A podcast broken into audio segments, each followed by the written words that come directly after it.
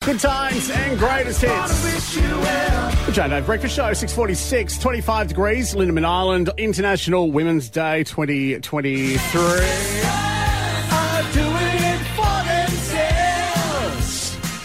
And so they should. Of course, uh, 2023, uh, a nice uh, day of International Women's Day segments coming up after 9 o'clock this morning here on Triple M. Uh, I was just doing a bit of research about uh, today. Embrace Equity is t- uh, this year's theme. Ah, they yes. have a theme each year. Yeah. How far do you reckon we've come when it comes to International Women's Day and um, equality? I was just hearing Maddie in the newsroom talking about, you know, Hmm. pay and um, like there's obviously still a long way to go with that. Oh, absolutely. Still a long way to go, but uh, we've come leaps and bounds since the, the 80s and 90s, especially too. But still a long way to go. Still a long way to go. We'll get there eventually. Each year, you know this, I like to pen an open letter for Yes. International Women's Day to different people every year. We've done our staff members. Yeah. We've done uh, women in our community who do great things. I think you did Fallon Hudson one year I did. Uh, with the this- Just Saying project. This year, I would like to focus on uh, the silent few, is what I'm calling this one. Okay. I'll read the letter for you. Uh, Yeah. Also, I'm going to put this into the, uh, the Daily Mercury this week Oh, good.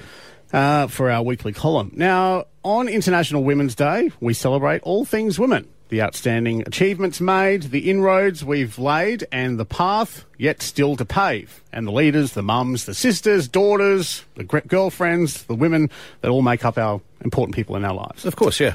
But today, I just want to focus on the silent few the women who don't feel like they're doing a good job. Oh. We all have people, those women in our lives, right? Oh, They do, do amazing job, but they just don't Yeah. feel like they're hitting the mark. especially with the family too, not just their work uh, side of things, but the family. And that, that upsets me. Uh, the next few minutes is for you, so listen up. I met this lady once, a mother, who was convinced that she just wasn't raising her children the right way. She had multiple relationships that failed, and she became uh, that became a badge on her jacket.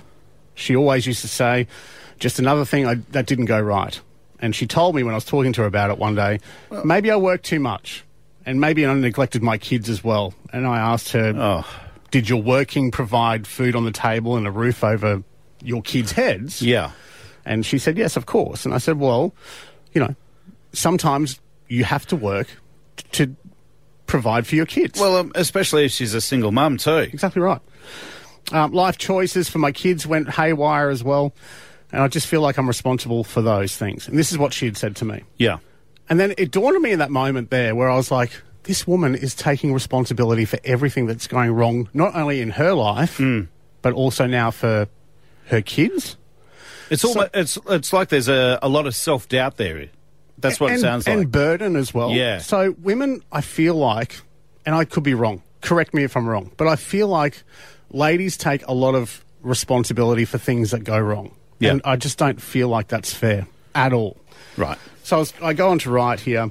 Um, in this woman's case, she had the hurt and the pain of relationships ending, raising her children the Hmm. best she knew how with the most information she had at the time. Yeah. But the tears in her eyes told me that she had regret, regrets in her life. Um, I went further on to say this letter is, is quite substantial, but you, have, you read the, the whole thing in the Daily Mercury on Friday. Yeah. Um, I said to her, but if you were to stand in front of your kids right now and ask them, kids, what do you think I was like as a mother? Sure. How do you feel that they would respond? Yeah. And she replied with, well, son, how do you think that I went as, you know, a mum? Oh wow.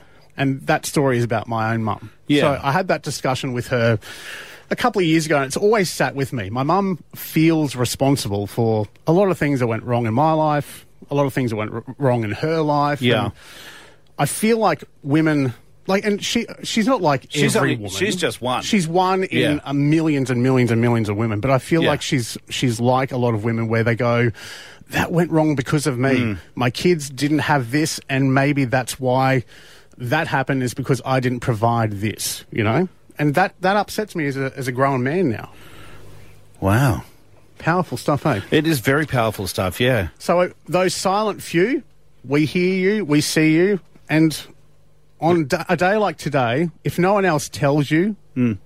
I'm proud of you. Like it, it, it's hard. Like I'm, Yeah. you know, But your mother made you the the person you are today.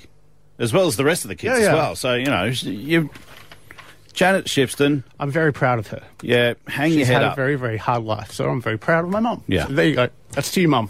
Nine to seven. seven. Ah, I- good, good on you, that Janet. hit me in the, f- the touchy feelies this morning. I didn't expect Yeah. that. Happy International Women's Day to all of the mums and all the ladies around Mackay Sundays this morning. 25 degrees.